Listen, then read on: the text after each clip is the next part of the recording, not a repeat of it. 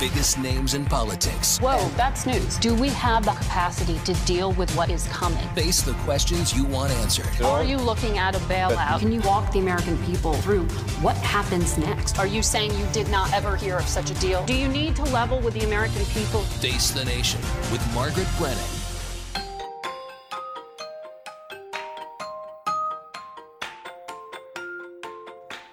From the US Embassy in Dublin, this is the Diplomatic Pouch. I'm Dermot Keane from the Public Affairs Office. And I'm John B. Murphy.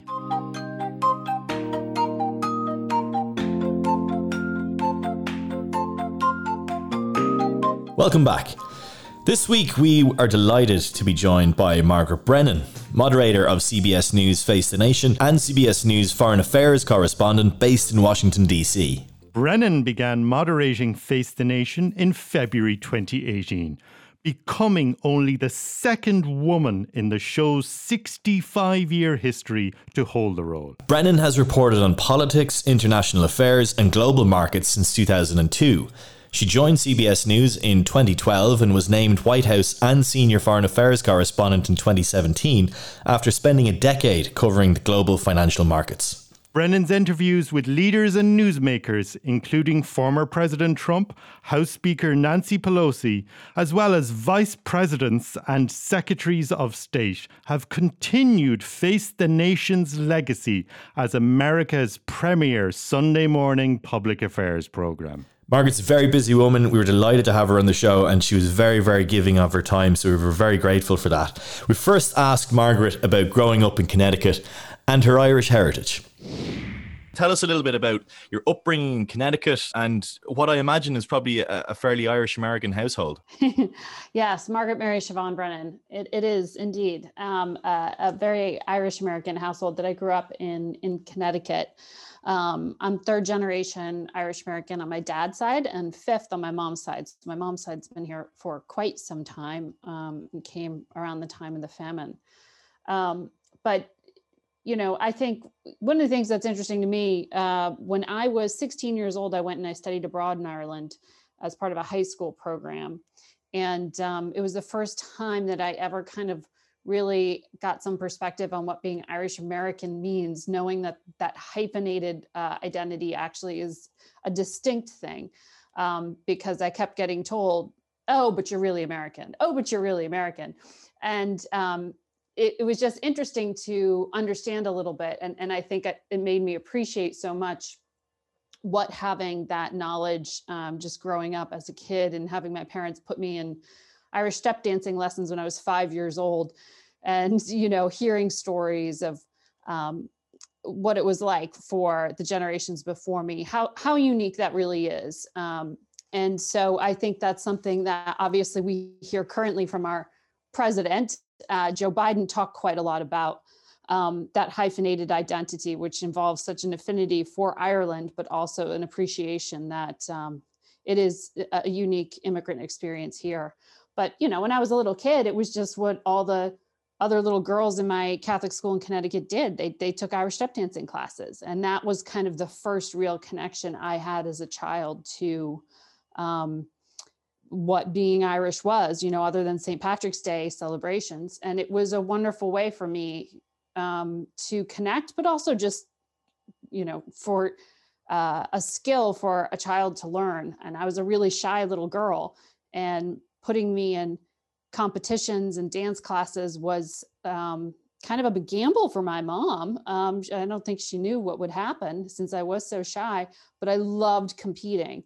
And so you know, it ended up for the years to come, my parents were traipsing me up and down the East Coast of the United States to um, a feis, you know, at least every month, particularly during the warm weather. So it became this kind of manifestation for me of um, it, it, was it was a passion project for me, but it was also a really concrete way to sort of keep me learning and knowing about that part of um, my family's story. So that's sort of the the arc and thread that went through it. And I've always been interested in Irish history and politics, and uh, continue to be now. Uh, where my my parents were, um, you know, they were like, "Oh, she's reserved. She might not like having to be put on the spot, you know, with a competition.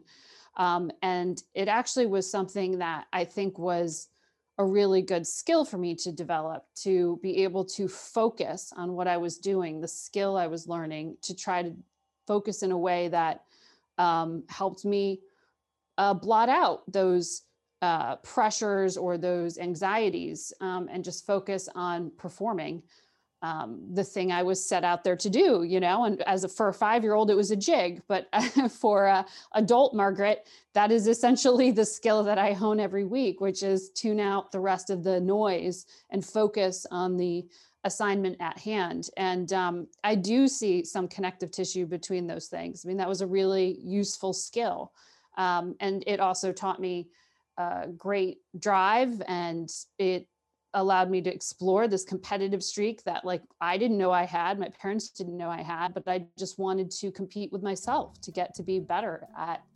um, dance. So I think in that way, it did help me prepare for the role I have now.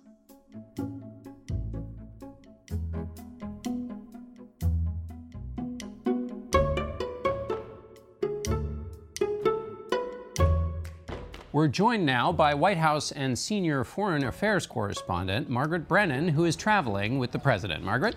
Good morning. While reaching out to leaders of more than 50 Muslim majority countries who are gathered here in Saudi Arabia, President Trump is calling for unity against extremism. He's abandoning that campaign era rhetoric against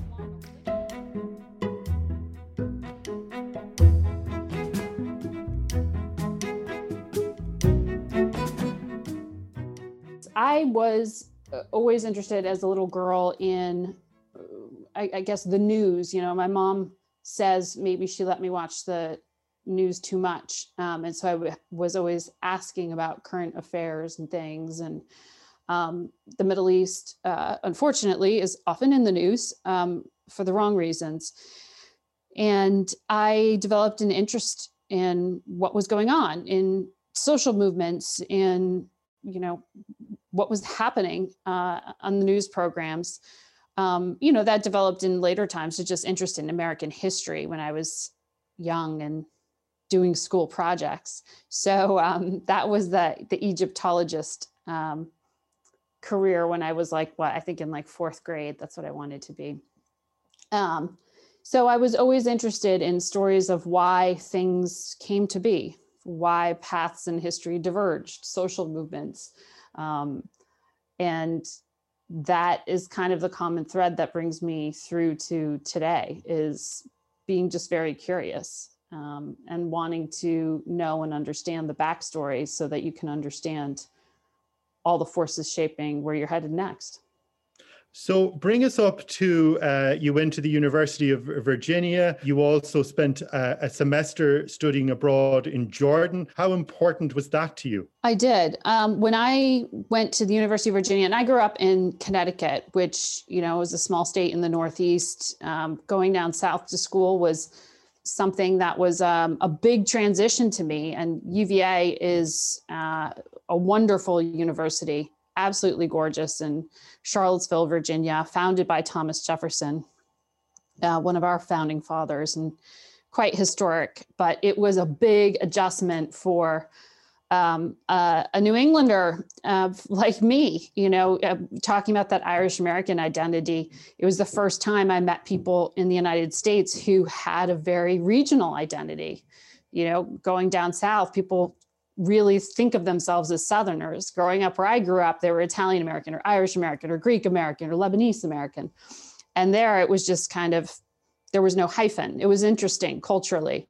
Um, and I think sometimes people don't realize that about the United States, how different parts of this country are. Um, but I went down there and I absolutely fell in love uh, with the school and the culture. It took some time. I was, uh, you know, a bit reluctant at first and then really ended up realizing that UVA was the best place for me. I, I um, studied foreign affairs and Middle East studies. I double majored and I minored in Arabic.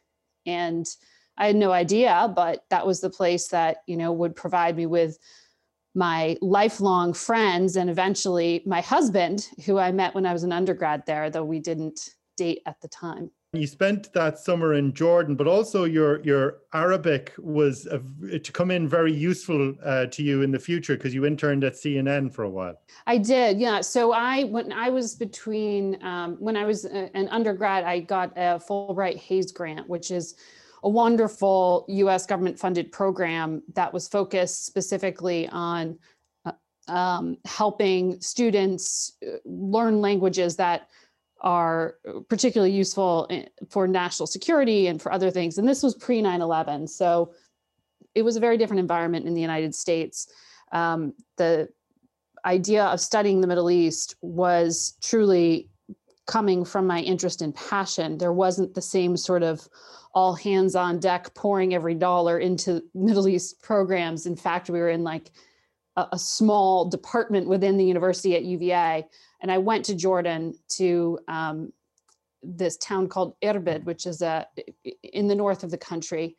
And it was an immersion program to really work on being able to use the Arabic that we studied in the classroom on the streets and in real life, which is a totally different experience. Um, and anyone who learns another language um, surely knows what I mean there. Completely humbling, to try to stumble your way through sentences and try to get people to understand you when you know you may have gotten all a's on your exams in university but when you're actually trying to get someone on the street to understand you in a relatable way they may look at you funny um, and it was such a transformative experience for me to have a first person uh, experience traveling in the region getting to know people getting to know the issues and when i came back to uva um, to finish out, uh, it, it really did play a role in shaping the career trajectory because I went from thinking, oh, I can be in academia or be a diplomat to, well, wait a second. Um, maybe there's another way to cover this. Um, and it was my mom who suggested that I try out journalism because I was often complaining about news coverage of the Middle East oversimplifying or not having the right context or not understanding. And she's like, well, stop complaining about it and go see if you want to do it for a living. And um, I have an aunt and uncle who generously allowed me to live with them one summer down in Atlanta, Georgia, where CNN is headquartered, and live with them for an unpaid internship. And uh, that was it. That hooked me. Being in the middle of a newsroom and picking up phones and talking to correspondents in the field and seeing feeds come in from all over the world. I mean, it just felt like you were in this nerve center. And I loved it. Um, and that was what really interested me in going into the news business. So um, that's really what kind of led me to my career path. So after CNN, you were obviously hooked. Um, and what was next then? What was the next stepping stone? Well, the world changed um, a few months later. You know, I, I went from CNN that summer back to UVA, and within weeks, 9 11 happened. And, um, you know, this obscure figure who I had worked on researching for or somewhat obscure, but obscure to the American public at large, at least, Osama bin Laden all of a sudden became um, the driving force in terms of reorienting American policies uh, around the world. And it just underscored this you know in, in, this this feeling i had walking away from a newsroom that it was this nerve center. And i was like oh my gosh. Um, 9-11 happened. It was transformative, clearly, to this country. And um, all of a sudden, the programs I was interested in and already studying became the center of reorientation um, for like the American national security establishment. You know, our small Arabic classes all of a sudden became like, you know, there were lines of people trying to sign up and lines of people wanting to understand suddenly like well what is going on here uh, in these different countries in the middle east? Um, and it, it, it was interesting because all of a sudden people were getting um, invested in this part of the world that i had always found fascinating but they were getting interested in it out of this national security perspective versus you know a, a passion. So I was graduating and clearly could have chosen the path of going to work for the US government, but I felt that journalism was the best place for me to try to play that role in understanding and reporting and being part of our um, democracy. Um, that may sm- sound a little schmaltzy, but I do believe that um, that helping to keep people informed is a key part of that. So I tried to figure out what to do next and get a job, and uh, moved back up to the Northeast to New York City, and ended up working at a news network called CNBC and you began to climb the ladder there. You were a producer on Street Signs uh, with Ron. Uh, you were a general assignment reporter, and then eventually you landed uh, a gig on Bloomberg, uh, which I think brought you to Dublin and London and other places. Yes.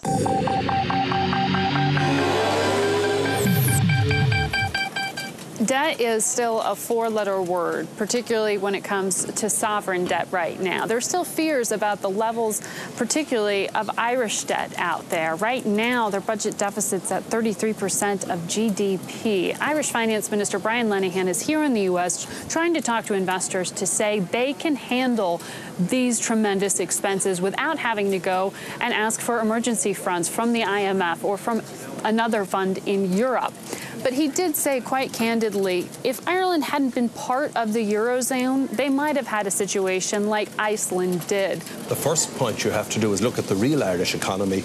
We are exporting, we're not in a balance of payments deficit position. Your father would have worked on Wall Street. I assume you would have been surrounded by people who worked on Wall Street uh, uh growing up. Do you think that was an influence on you uh, when you were doing your financial reporting? Absolutely. You know, I when I went into CNBC and I had no financial news background, like I said, it was all foreign affairs, Middle East studies. They wanted me covering um, and and doing some of the, you know, obviously huge industry around that. But I was also learning television and learning journalism from the from the ground up at 22 years old. Um, and certainly, I'd be on the phone sometimes calling my dad saying, can you explain this to me? Um, but in, you know, my parents were hugely influential in shaping um, my thinking and interest in conversation. My dad was, uh, is now retired, but was an analyst and, and had worked on Wall Street all my life. And that kind of critical thinking uh, is the skill set he definitely put in um, and sort of groomed at the kitchen table. Um, you know, we joke that it's a very loud Irish American family yelling at each other across the table about issues all the time, and it's uh, it's something that I think was actually quite useful to me in terms of challenging thought. Um, and he came at it obviously from Wall Street from a financial perspective. But one of the things that made me develop an interest, and it was something I really had to develop on the job, um, in financial news was the ability to see that it touches everything. There's a financial and economic story to everything.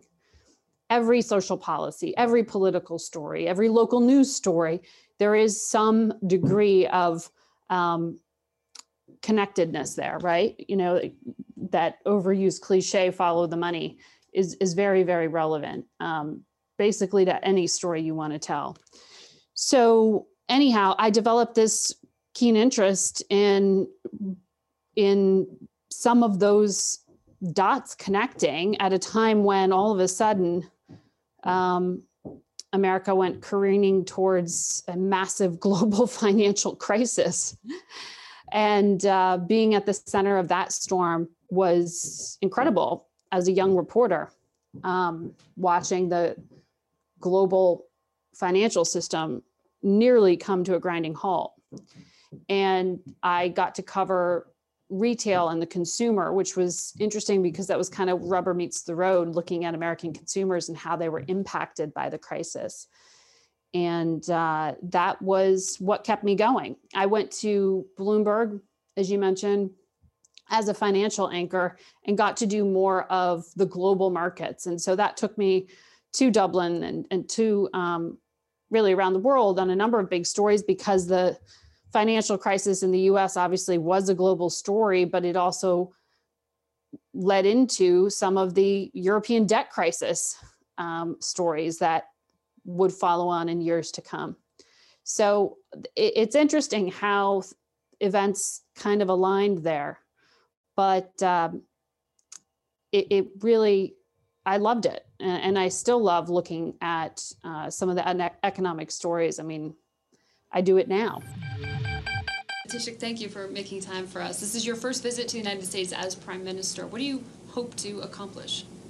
Well, it is my first visit as Taoiseach. I'm very honoured to be able to come to Washington and participate in the traditional St. Patrick's Day celebrations. You, you seemed, Margaret, um, from from looking back at um, the archives of, of interviews you've done, you seem to always um, somehow manage to interview an Irish Taoiseach.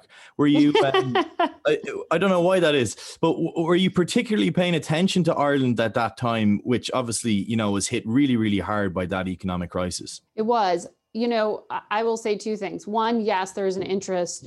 Two, I would say it was a very, very smart policy on the part of the Irish government to figure out how to reach out to um, the Irish diaspora, particularly in the United States around that time. Uh, there were things like the Global Irish Forum, which I was a part of, um, and and other bits of outreach to uh, Irish Americans of influence. Um, that is a huge asset and and sort of muscle that can be flexed uh, beyond um, Irish borders and, and, is often flexed, uh, as you can see. So, so certainly um, the financial news story was something particular to Ireland, but the connectedness between the two countries, uh, you know, doesn't expire with that. Um, so, I uh, I do. It is funny you say that. Um, have that habit of of interviewing Taoiseachs, but you know i think it's it's important and you will see it i suspect in the in the week to come uh, around st patrick's day the great affinity that irish americans have um, and pride frankly uh, in the immigrant experience in america i think um, joe biden has talked quite a lot as a candidate about what that means to him i think certainly for me, um, knowing and learning about my family's immigrant experience um, has been really. I, I, I, learned just even more just this past year because of uh, trying to trace back my uh, the first woman in my family who voted in this country and trying to figure out who that was and you just see all these themes that keep reoccurring to different immigrant groups in the United States. Um, and looking back at you know the period around 1920 when the uh, when women could vote in this country for this the first time, and seeing coming off the 1918 pandemic, my great great grandmother and the experiences she went through with a husband who was straight off the boat. She taught him to read and write because he didn't immigrate with that experience coming as a poor Irish Catholic immigrant to America. You know, she was an Irish American here who did have some schooling. Um, she lost two kids to that pandemic. And just understanding what that difficult immigrant experience is like then, you can see the echoes of that in other groups now. And I think that is so important. And, you know, I certainly want my sons to understand and be proud of where they came from um, and the stories of the people who shaped them. So for me, I guess that's part of the continuing to refer back and check in on Irish politics and be interested in it because it is part of what shaped, you know, the the arc of my family speaking of your family, your your uh, firstborn son, uh, his name is Eamon, which is obviously a very Irish name. Can you tell us why yourself and your husband chose that name? it is. Um, we picked that, that, name and, and we spell it um, E A M O N while we were driving across Ireland on vacation. Uh, my husband is Syrian American. And um, he, I think, just remarked, he's like, you know, that's funny. It sounds a lot like Ayman in Arabic. And I was like, yeah, it does. It kind of sounds like the same name if you just say, you know, with an American accent. And he's like, oh, if we have a son, we should we should do that. We should pick that because it means something to your family. It means something to my family. And so, you know, we weren't even pregnant at the time, but we'd picked out our son's name. So um, that is part of why we chose it because it's a, it's a little piece of my history and a piece of his um, and means something to both of our families. We're about to have our second son in uh, April, and I'm kind of stumped because there aren't too many names that work. If you have ideas, please let me know. Myself and John we'll send a list. We'll send a list of uh, yes, something that, that sounds both Arabic and Irish. yeah. yeah. So since you 2012, uh, Margaret, you've been uh, you've been at CBS uh, in Washington covering uh, the Trump administration, the Obama administration, and you've covered the State Department as well. Um, can you tell me some of the major stories that you've worked on from from that time before we get to Face the Nation? Sure. So I left New York uh, and covering Wall Street in 2012 to move to Washington D.C., where I am now, um, to work for CBS News, covering foreign affairs for them, primarily as a State Department correspondent. And it was exciting, a complete life change. It put me on planes, you know, being hurtled across the world um, all the time uh, at a period of time where the US was trying to rebuild its diplomatic outreach uh, with Secretary, then Secretary Hillary Clinton, and later with John Kerry.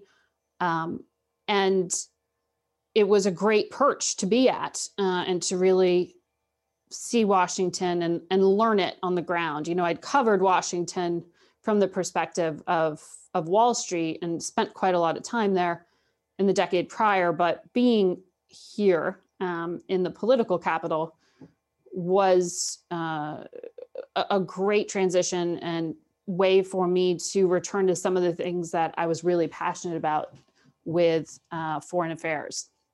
So all of a sudden, I could use my Arabic a bit more. I could travel to the region more. Um, and uh, I absolutely loved it. And so it grew from there through some amazing um, opportunities because of the diplomatic outreach. So the US reopened relations with Cuba, huge story. Landmark nuclear accord with Iran, huge story. Uh, Syria's chemical weapons and uh, an accord we now know to be completely flawed, but was massive in that moment in time after Bashar al Assad massacred thousands of his own people. Um, there were just so many big inflection points and opportunities that I got to cover. And uh, it's been a wonderful ride. Brought me to eventually that White House correspondent role at the end of the Obama administration and uh, then through the Trump administration. Um, and I keep one toe in that water still as, as foreign affairs correspondent.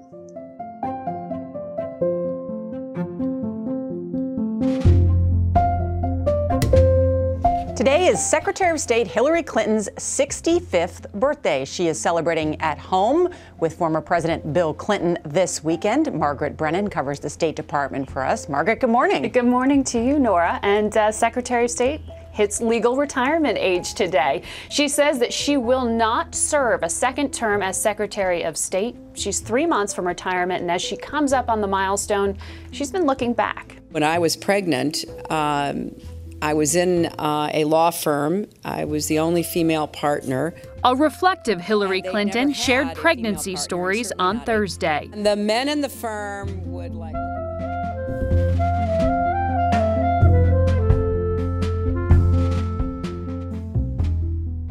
You know, it certainly traveling with then Secretary of State Hillary Clinton, um, who was greatly presumed uh, in a very poorly kept secret, was going to be running for president in a few years. Um, you know, th- that was that gender wasn't an inhibition to her ability, perhaps as it continues to be, it is to perception. So it's a problem for other people, I think, more than the women I know. What was it like transitioning from an Obama White House into a Trump White House for a journalist? Oh gosh, it was night and day. I covered the Trump administration from day one. And, you know, the former president was elected as a disruptor. Um, he was certainly that, perhaps not as billed. You know, he, he didn't completely change the system, but he did constantly disrupt it. Um, and, and along with that came a lot of chaos in terms of reporting. It was uh, just completely um, different because you had within one administration no singular um, sort of unifying ideology. You had competing interests. So just reporting a basic story was often a challenge because you had to not just get multiple sources, but understand the motivation of that one source may completely contradict the, the the motivation of the other. You know you had to get more than two. You needed handfuls of sources to understand all the competing interests at play that were pushing and pulling policies in different directions. And oftentimes you didn't uh, end up with um, a clear policy so it was incredible storytelling um, it was just very challenging, I think, in terms of policy making um, and therefore reporting on policies uh, or you know major changes to legislation, for example. There weren't a lot of them, um, in part because of some of this infighting. So dipl- all those diplomatic initiatives and strategic initiatives that were constantly presenting themselves under the Obama years international agreements, many of them flawed, um, they weren't really there. You know, you had summits, you had meetings, you had moments, but there wasn't a great big crowning breakthrough deal, for example. So it just became a constant churn of um, a lot of a lot of chaos. It was interesting. It really is, and I, and I don't think it's all um, I, think journalists who focus solely on personality miss the mark here. Um, I think it's reflective of other sort of undercurrents in our society right now too, where you see some of these patterns repeated outside the U.S. I, I think we're going through a lot of upheaval and change on many levels.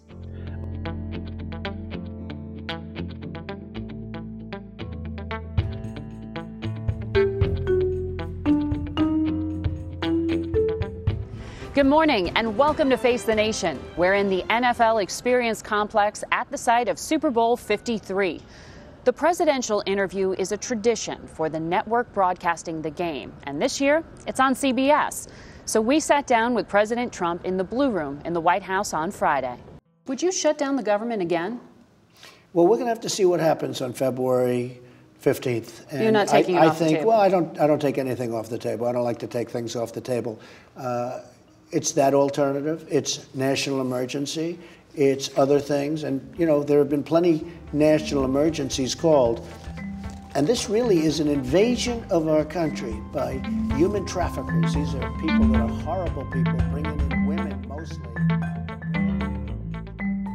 Was it difficult, Margaret, keeping up with the news at that time? I mean, it must have been so constant, and whether it was a tweet overnight or, you know, a, a, statement being released or a press conference or something by the helicopter, was that a tricky thing to do as a journalist at that time?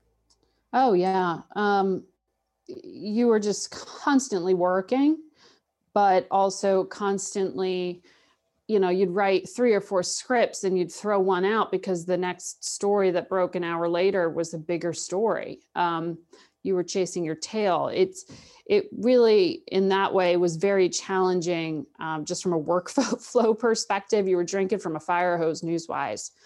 Um, when i became moderator of face the nation it gave me a different perch from from which to see what was going on where i could have a bit more of a you know 60000 foot view uh, to say oh this is a shiny object.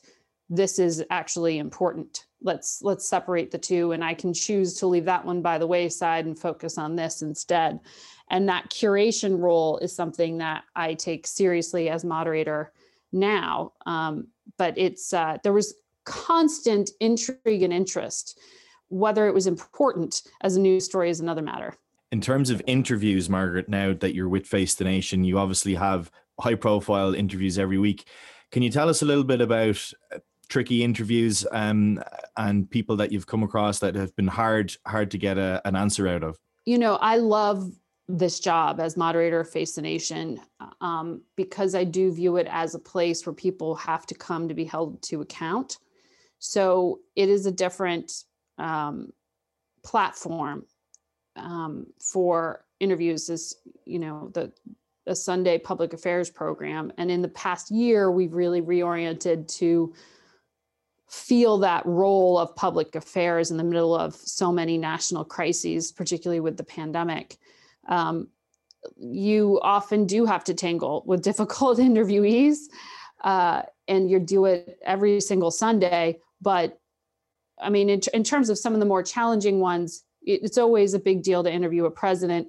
Sitting down and interviewing President Trump, um, or interviewing the former attorney general bill barr or you know someone who's at the center of a storm like i did a recent interview with dr deborah birx uh, the cdc advisor who was the head of the coronavirus task force i mean you really kind of have to dig in and understand all these different stories well enough to be able to help pull useful information out of them for the audience and pull through uh, the threads and understand why they did what they were doing at that point in time, for example. So there's a lot of um, homework and preparation that goes into each week. Uh, and particularly for those big interviews, we really have to sit and think through kind of the arc of an interview rather than just rat-a-tat-tat questions. Are there women uh, that have inspired you throughout your, your life or your career or inspire you now to this day? So many, so many women. I've, I spend, excuse me, particularly, I think, in this year that the past 12 months, they have been horrible for women, absolutely unforgiving uh, to women around the world, but particularly in this country. Um, and I see a sliver of it, as do my friends who are privileged enough to be able to largely work from home. Um, but the disproportionate share of jobs being cut came from industries that were dominated by women. For those 4 million women in this country who remain um, long term out of work. You know, we're 10 million jobs short of coming back to where we were before the pandemic. 4 million jobs on top of that are just people who gave up looking. Large portion of those are women who have just had to turn their kitchen tables into school classrooms to teach their kids while also making it their boardroom to run their business while also trying to juggle everything else in their lives.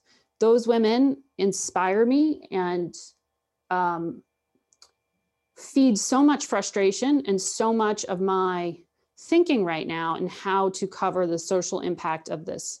Because i know if it's hard for me uh, you know being a pregnant in the middle of a pandemic that is a sliver of what the majority of uh, women who don't have um, opportunities and resources like i do because of my job.